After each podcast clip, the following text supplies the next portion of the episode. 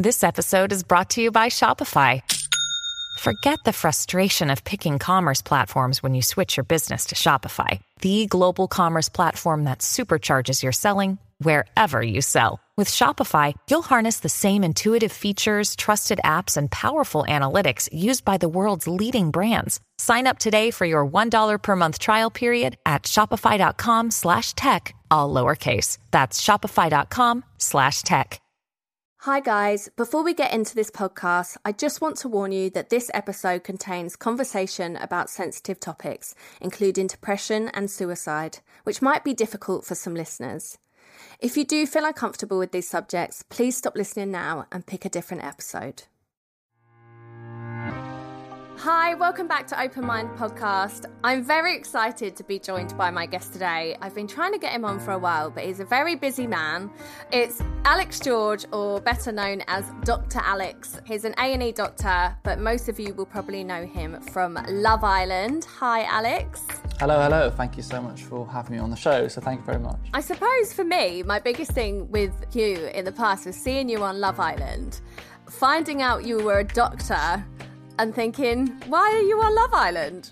Yeah, I mean, it, it wasn't something that was particularly intentional necessarily. I, I didn't apply to the show. I Oh, don't really really? know how. I didn't really have any followers. I was like 200 followers or something like that. The most times I'd post people once a month in the pub with my mates or something. But I got approached by, I think it was from a dating app originally, a producer who said, Oh, I think you could be good on Love Island. I thought, Oh, yeah, jokes, yeah, good one. And then they were like, No, seriously. And they were like, Give me your email. And I was like, Fine. So they emailed me. And I was like, Look, I love the show. I, I you know, I enjoy it each year. It's good. But I don't know if it'd be right for me to do it. And anyway, I told my um, consultants about it at work. I said, oh, they said to me to go on Love Island. I was like, I don't know if that's a good idea. I don't think I'm going to do it. And they were like, no, you've got to do it. And there's one particular consultant, Anna, who who's kind of proud of that now. She's like, I made him do it. You wouldn't have done it otherwise. Uh, and so yeah, I was like, fine, I'll go for an interview. And before you know it, I was walking on the island and it all going wrong. so yeah, it's a weird. That's so It's a funny. weird one. Yeah, I just always wondered. I was like, what makes a doctor want to go on Love Island? Yeah, I was like, didn't. but I liked that. I think that's what people liked about you was that. So there was no like preconceived plan, I suppose, for you going on it. There was no like, this is what I want out of it. Did you kind of know what you were letting yourself in for when you went for it? I suppose you went in quite blind. Look, I mean, I tried in my life to kind of put myself out there and do things differently and say yes to things and challenge yourself because I've always kind of believed in the fact that we get one shot, you know, at life and just to go for it.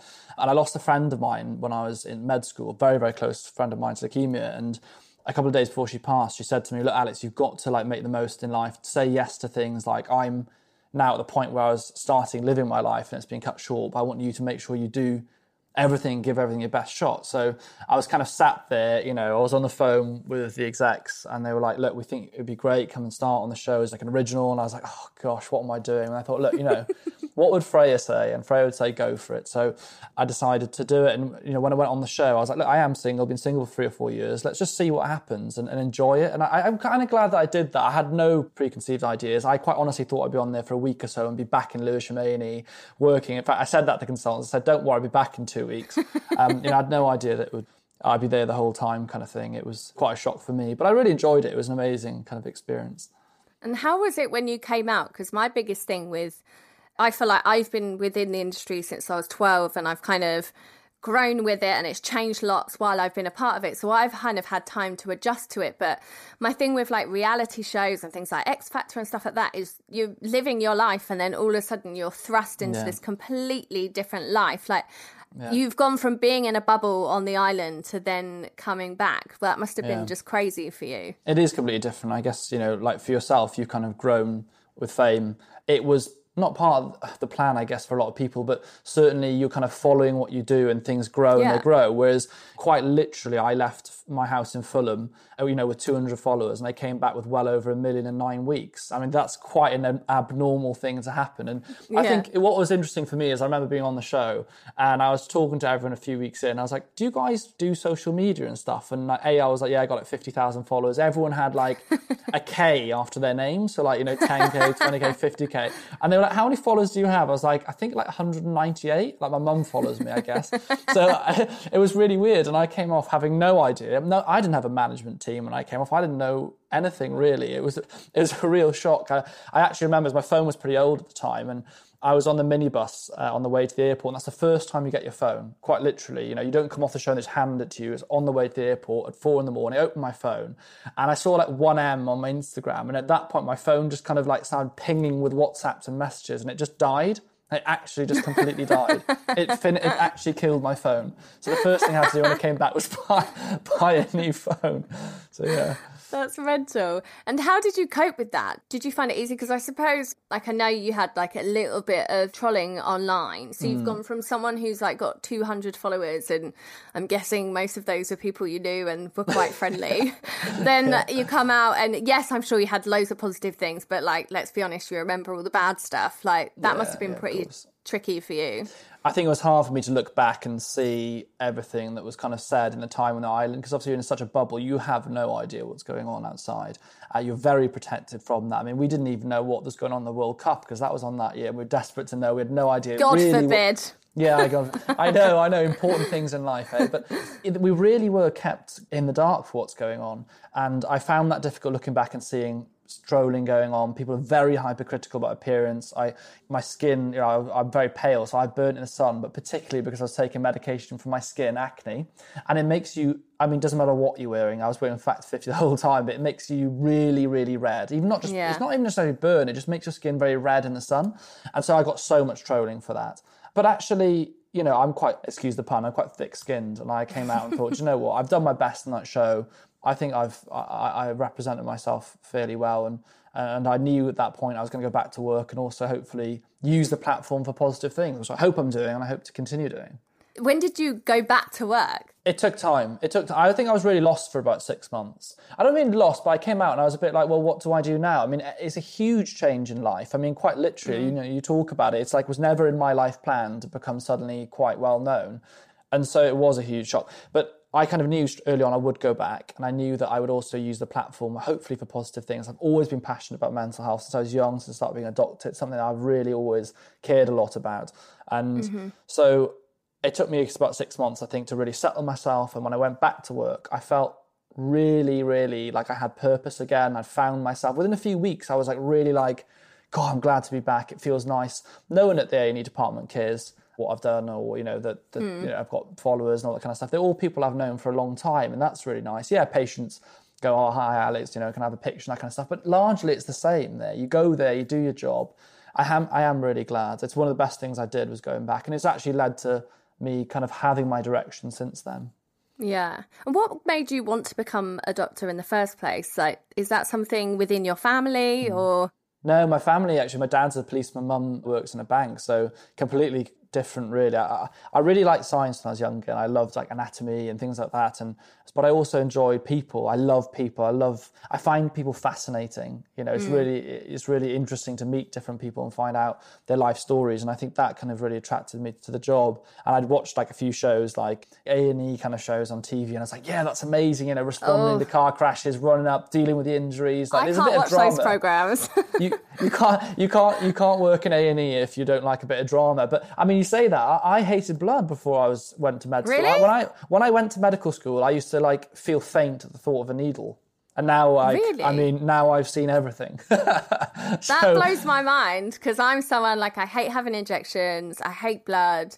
Those A and E programs, like I don't know if when you were younger, did yeah. you ever watch like nine nine nine emergency yeah, calls or whatever? Yeah, like I used to, me being an overthinking, anxious kid, like I would have nightmares about that show. Like I still remember so many of the accidents that happened on that show. So I just think why like, didn't you come? Why like, didn't you come work experience to me? Come to Lewisham A and E and work experience. We'd have a great time. You within you'd a few weeks you'd be me. there. Everyone's like, like "It's Frank, down. you're right." Yeah, grab your heels and start dragging you out the resus room. yes. I was like, "She'd be all right." Give her a glass of water. She'd be all right. That's what would happen. You'd be like, "Oh god, she's a pain in the ass." I know that now you are, like you said before, you are trying to use your platform that you have mm. now for good. And I know you're really passionate about mental health. And I suppose there's no easy way to bring up the passing of your mm. brother not that long ago now. And you have chosen to speak about that and his name's Llŷr. Am I pronouncing Llŷr. that right? It's very difficult to say, so I'll more, more than let Oh, you off. It's Llŷr. Googled it and every, Yeah, I, all I. YouTubed That's it all and everything. It's Okay. very hard to say. It's, I named uh, my brother when I was 10 years old, so there's a 10 year age gap. So I, mum was like, oh, look, you're Alex. Elliot is a middle brother, and Yeah. you know, you, let's have a Welsh name for the little one kind of thing. So I was like, well, let's call him Llŷr. But the problem is that it's fine in Wales, but outside it's absolutely impossible to say. So I used to tease him and say, look, your middle name's Lloyd, so it's going to have to be Lloyd everywhere you go. Um, but yeah, no, it's, it's been a tough few months. There's no getting around that. So, you know, he passed on the 23rd of June, so not that long ago, really. Even though in some ways it feels like a million years, some ways it feels Really? like yesterday. Uh, I'm probably still very much in a numb phase, I guess. You know, I went through the kind of horror and shock and just like absolute, I don't know what it is really, like breakdown over it all in the first few weeks because it's just like such an incredible shock. It was something that's out of the blue entirely. And it's very difficult as a older brother A, you know, and as a doctor, it's tough to have, you know, a younger sibling do that. And he, for the reason that you feel like you want to help and should or could help, you know, he had a place at medical school at Southampton. He was due to start this year. I think it will take me, well, I'll never get over it. I think it will take me a very long time to accept it. Did you know that he was suffering from mental health issues before that, or was it? I think it was very much out, very much out of the blue. It was. I think he was anxious about his exam results, and I know that was affecting a lot of people. But certainly, we didn't think that he felt like that. So, you know, it's it's very tough. You'd have wanted him to say, you know, something. Certainly, try to check in with the family as much as I could. But it's hard when I'm up here in a lockdown. I was. I'm on my own in isolation as well, entirely Yeah. throughout that time. I'd just gone through a breakup in isolation. Everything that's going on, all the stuff I was seeing, as well as trying to support family, you know, and I just hoped, I would have hoped that you'd have said something, but um, it's unfortunately they're, they're questions that will never be answered. I often think with suicide is the people left behind are the ones kind of asking that want so many answers and have so many questions. And I think a lot of the time that I've felt suicidal in the past, but I never to the point where I had planned it or felt like I would follow that through. And I often say to anyone that's experienced it, like it's the people that tend to follow it through, like they generally they're the ones that keep it to themselves and hide it the best. I, yeah, I think so. Men also particularly, um, Yeah, definitely. particularly often don't share, and it's what I think. You know, that's why I'm trying to work so hard at the moment to encourage change at schools, changing curriculum at, in education at you know primary and secondary school level, having the support, having the counselling there, so that it becomes really normal. I think at the point where talking about your mental health is as comfortable as talking about having a cold you know, or a physical problem, that is the level where we'll see real change. Because yeah, we are working hard. So stigma is it's improving, but I still wouldn't say that people are as comfortable to say like, oh, I'm feeling quite depressed this year, as they would maybe about saying, gosh, I've had so many flus this year, my immune system's right Yeah. run down. They'll say that straight away, and I think we need to close that gap. And men find that you know it, it is a stereotype, but it's actually very true. Men do, I think, find it very difficult. It's very complex. Part of it's societal expectations, part of it's education, it's cultural norms. There's so many aspects I think play into that. But education is almost always a big part of the solution, Yeah. as, as with any problem. I don't think there's enough support at schools. I think mental health is a very, very small part of what goes on at schools. I think I was looking at some of the stuff around what Ofsted look at, so the school regulatory boards and you know mental health. If you do a, a lecture once a year on mental health, then that ticks that box. Whereas Oh, really? clearly, when you teach maths or you teach other subjects, it's really, really scrutinised, and that reflects the kind of attitudes I think towards it. There are, is change, some change coming. There's going to be more teaching through sexual health, relationships, education that's going to happen at schools as of next year. But again, mental health is still only a small part of that. Whereas what I want to see happen is having real change so that consideration of mental health is actually made in everything you do and everything you teach. So there's certain Yeah. points that people can access help. The idea of having mental health trained teachers who know how to maybe spot signs, that they are seen as approachable to talk about problems, that when you teach something, there's there's opportunities maybe in their booklets or whatever, they can text a number, there'll be support lines and and of course having actual teaching around it as well. You know, if you're old enough to have thoughts, then you're old enough to learn about mental health. That's what I think.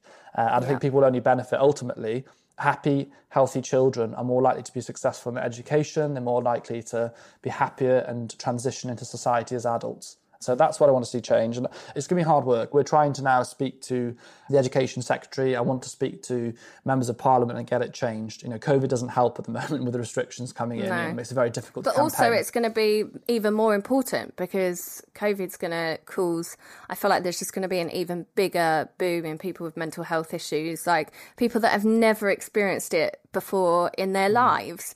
I know from my kids, I've got two boys.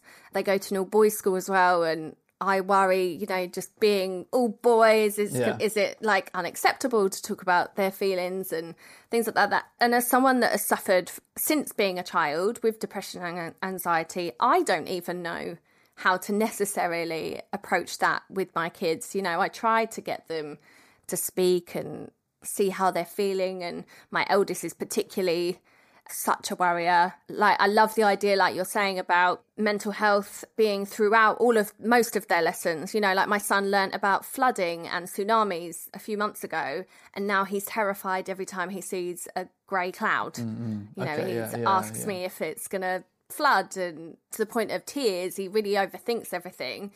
And I know by just saying to him, "Oh, you're fine. That's not going to happen."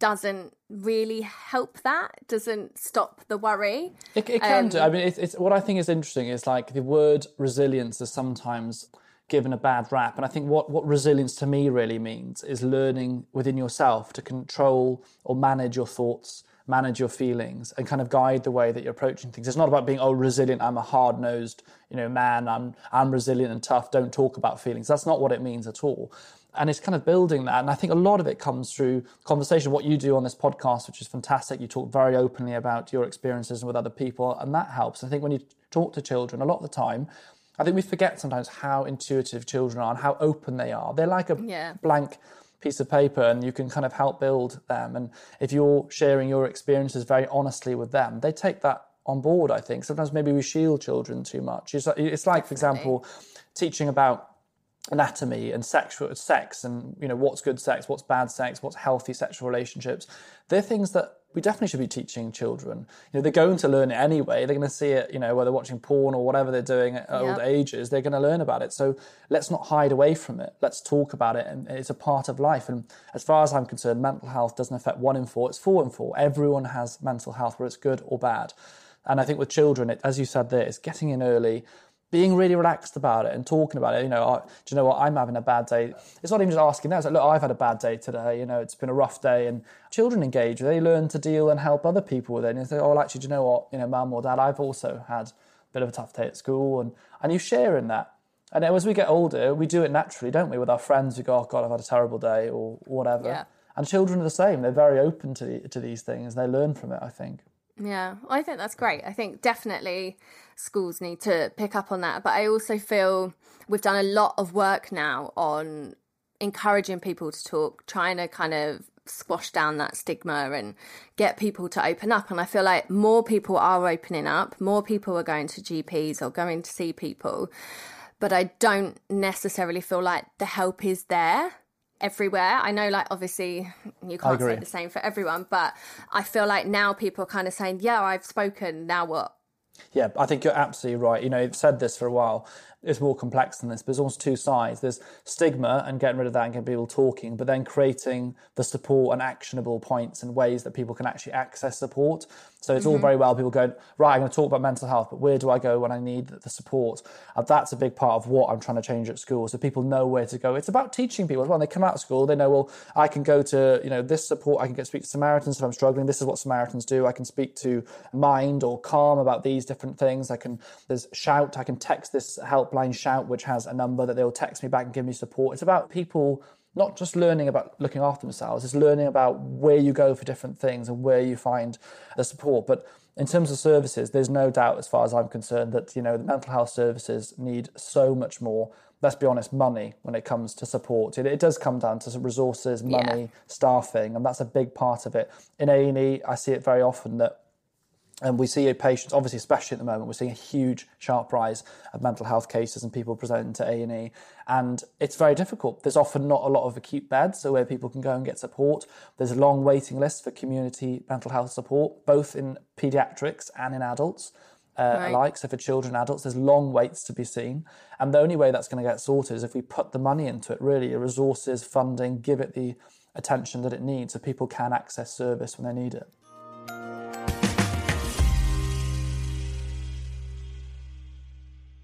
Another day is here and you're ready for it. What to wear? Check. Breakfast, lunch, and dinner? Check.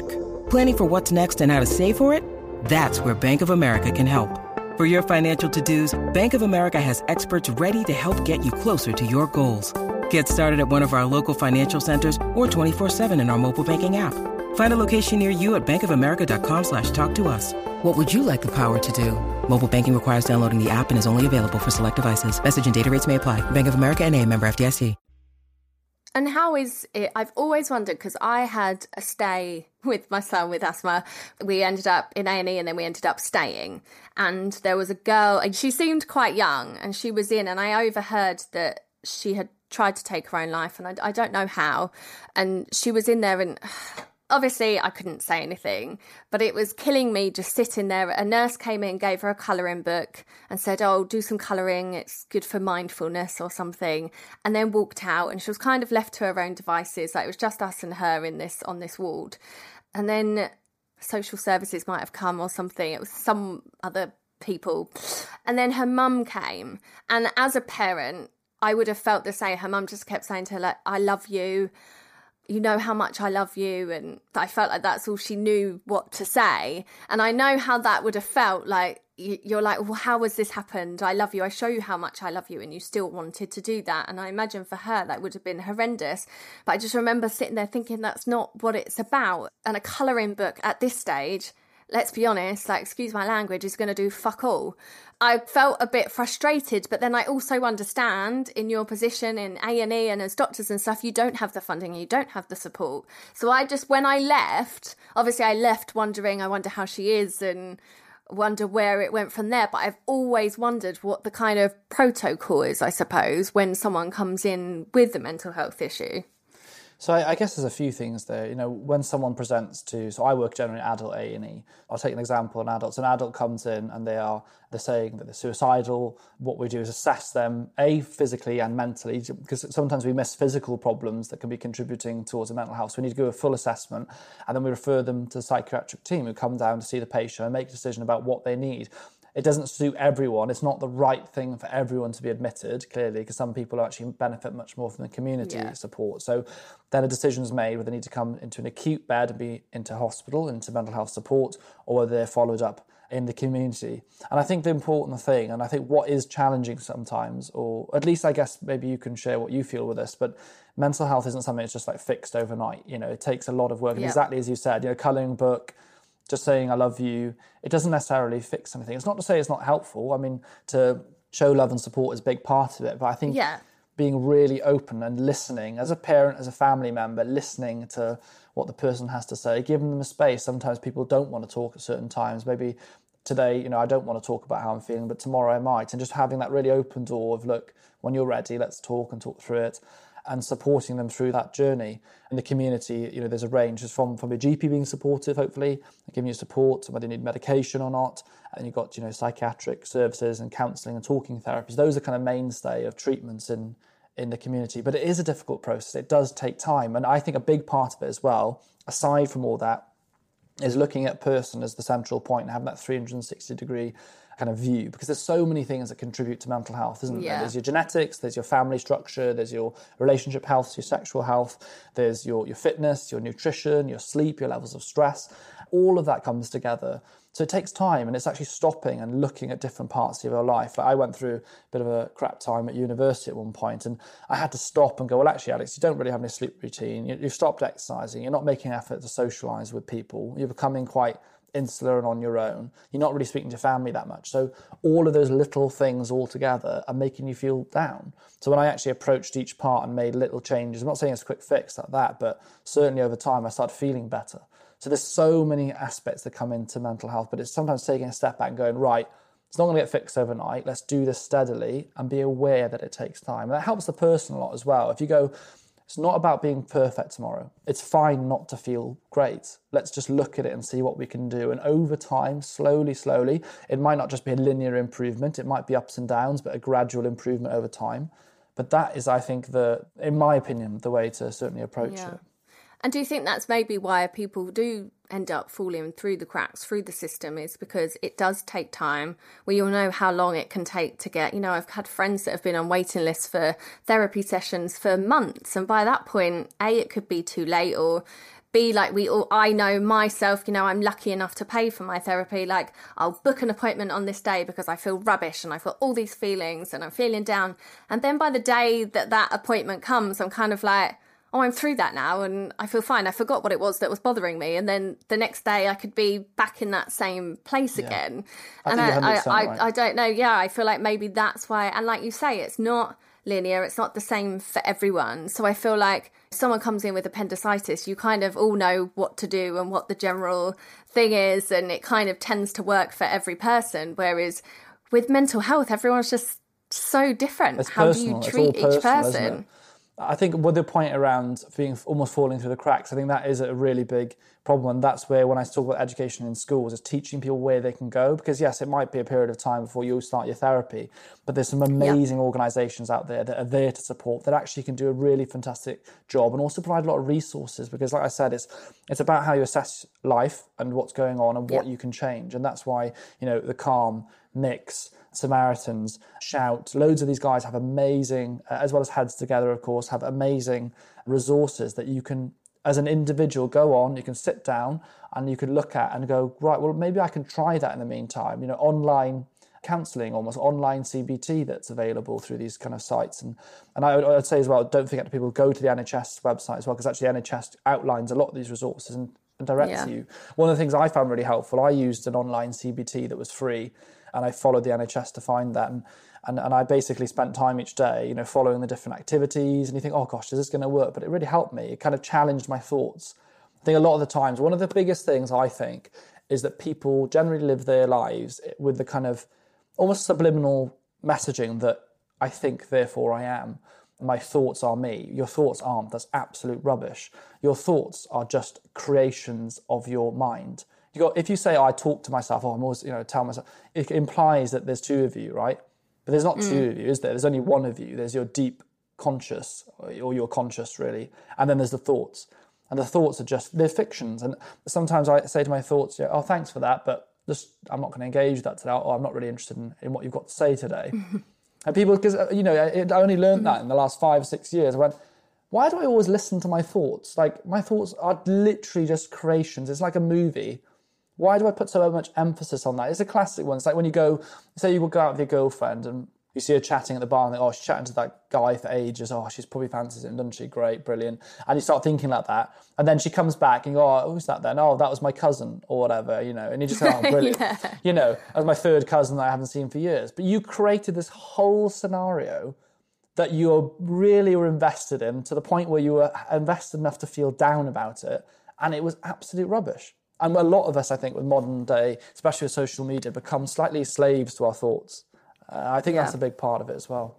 That's so right because I always say my biggest thing and the biggest learn- turning point for me with my mental health was was when I started learning about mental health when I kind of educated myself on a how to deal with my feelings and kind of what to do with them and also like what was happening like what was happening in my brain and why it was doing that and almost medically as well, just any way on how to deal with it. It made me feel less like I was just crazy and less like this is who I am and my thoughts are who I am, and more like question it and deal with it instead of just going along and thinking, well, this isn't going to change and this is it.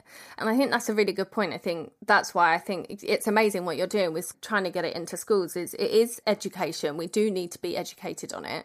We all know how to look out for meningitis or sepsis and things like that, but we don't necessarily know how to learn how to look after our mental health and how to look out for things. Yeah, you're, um, and, you're, and, you're, absolutely right. It's about looking after the people as well, isn't it? Because if you've learned about it, you might be able to spot someone else and be that person that is that helping hand. And this is the other point, as I try and say, is that when you think about physical health, you think physical health, oh, fitness, running, jogging, exercise. You generally think of positive things. I think physical health, physical fitness.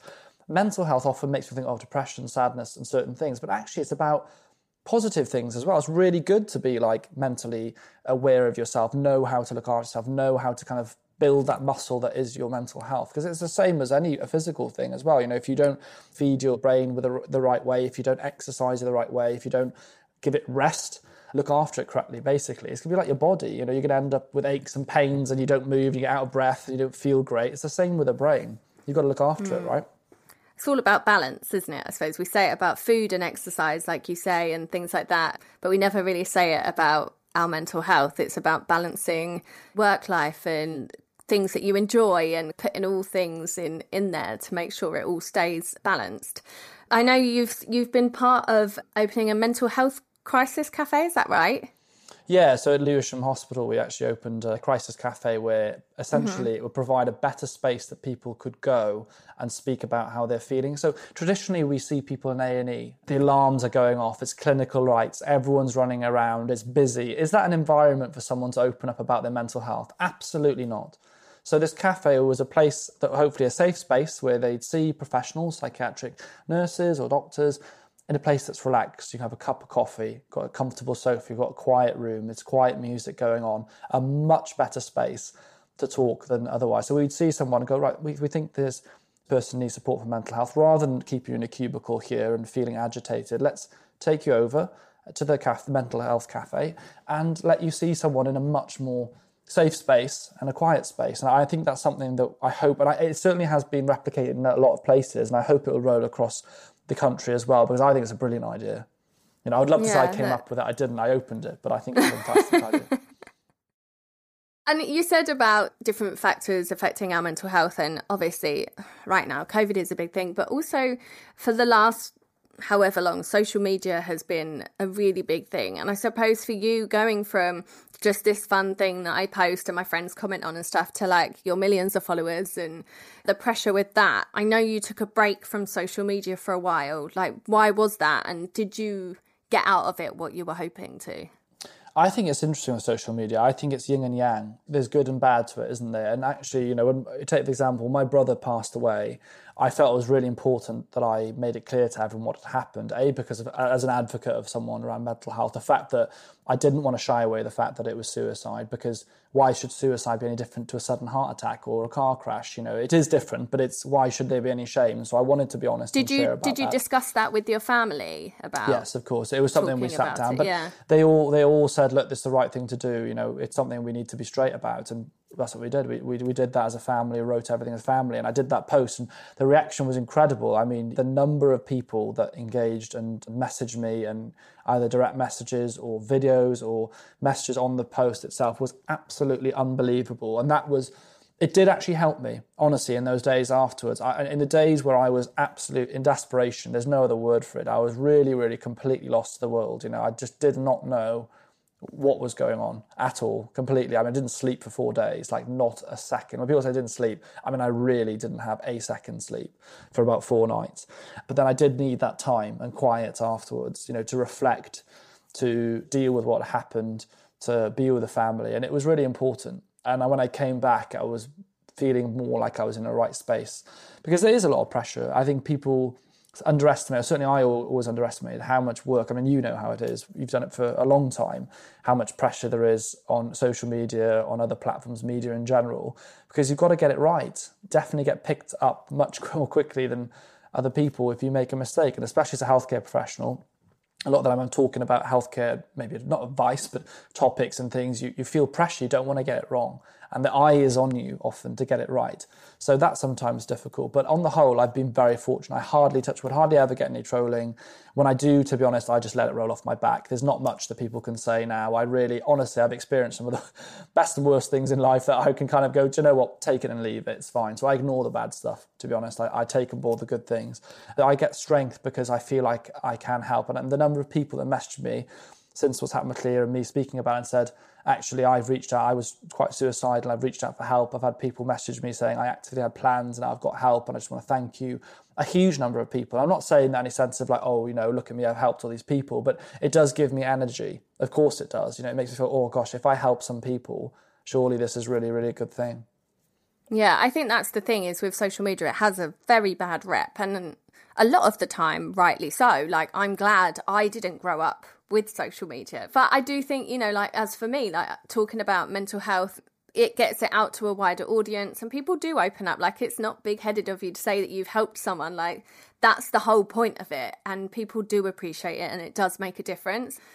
And I think everything you're doing will make a big difference. And I don't know, I've really enjoyed talking to you. I feel like I could just keep asking you questions about uh, your views and what you're doing to help to make it better. And I think probably the best thing was going on to Love Island and choosing that to make a difference. Um, yeah, absolutely. Is, is it's, it's, amazing. It's been, so it's been really, it's been. I've been fortunate to do a lot of things, and I think you know one of the prod, one of the things I've been working hard on is my book. I've written a book over the last year. It's something I wanted to do for many years, and it feels weird that it's now that it's happening with everything that has happened. But actually, uh, this book had been pretty much written before anything happened with Llŷr, and he was very proud about it. But I, you know, I really wanted to make a book basically that would support people in the idea around the 360 degree view of health almost. You know, the fact that you hopefully can, you know, make small changes in different aspects of your life, whether it's, uh, you know, fitness, whether it's your passions and purpose, whether it's finding balance in your nutrition, all these things that add up to good change. And I've been very lucky. You know, the the book is coming out very soon. It's called Live Well Every Day, and so I hope I hope that will, will help people. And that's my big focus right now. And having something that you're really passionate about and that you're you really believe in, I think really helps. And that has actually really helped me through this time as well. Thinking, right, come on, you've got to, if this book helps one person, then it's worthwhile doing. And it's got me through this time, I think. It really has. Yeah. I look forward to reading that. I think that sounds like a great idea. It's important to have a passion. I think sometimes a lot of us feel like we don't have that. That can be quite difficult. I think we're we're made to kind of make that decision at a really young age, like what GCSEs are you going to do to then go and do your A levels, because then what A levels are you going to do? And unless you're someone like yourself who has a really clear idea of what they want to do, it's quite a lot of pressure from such a young age to know. And I think often we feel like everyone else has got their shit together. And that's a big thing that comes with social media isn't it? Is that and, and i think the truth is that like... no one's got it no one's got their shit together no. honest and truth. I, I, don't i think i've ever real i've never been in my life but like you know i said to you before we started recording i was running around this has been a terrible day. I've had an awful day today. You know you look at my instagram goes great. I've had te- everything go has gone wrong today. Like all this is all first world problems but you know things things have gone wrong that i would like to have gone right. And you're like do you know what? That you get that sometimes and we've no one has it together all the time. You know, I think it's a 50-50 thing. yeah, hundred percent. But I think we put 50-50. a lot of pressure on ourselves. That's why. Yeah, um, give yourself down days. I accept that tonight today has not been a. You know, this has been actually really good. You've actually lifted my mood today. Actually, you know, frankly. Ah, so thank you good. for that. I, I, was I was really fed up at this point, but uh, yeah, I've come on with you, and I felt really lifted. So I, am pleased for that. So hopefully that I energy is like, audience. Oh, no, I've got to do this blooming no, podcast. No, no, no. no I was like, I was, I was ready for it. Then I realised the mic wasn't right, and then the internet wouldn't work. But you know what? It's fine, and you roll with it. I think that's part of life is accepting that stuff. Sometimes you get thrown stuff at you, and like, oh, it's not going right. But going, do you know what? That's okay because it's not happening all the time. You roll with it, accept how life is, and just breathe and get through it, and it's fine.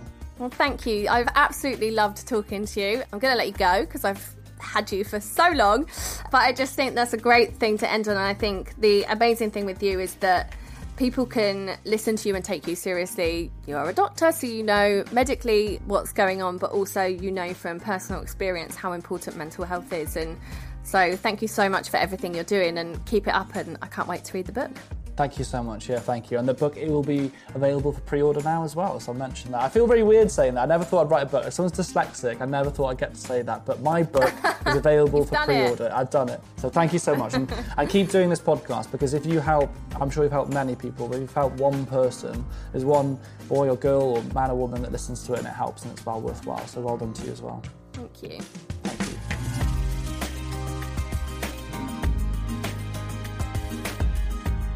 If you're feeling depressed or unsure about your mental health, the most important thing you can do is to talk to someone.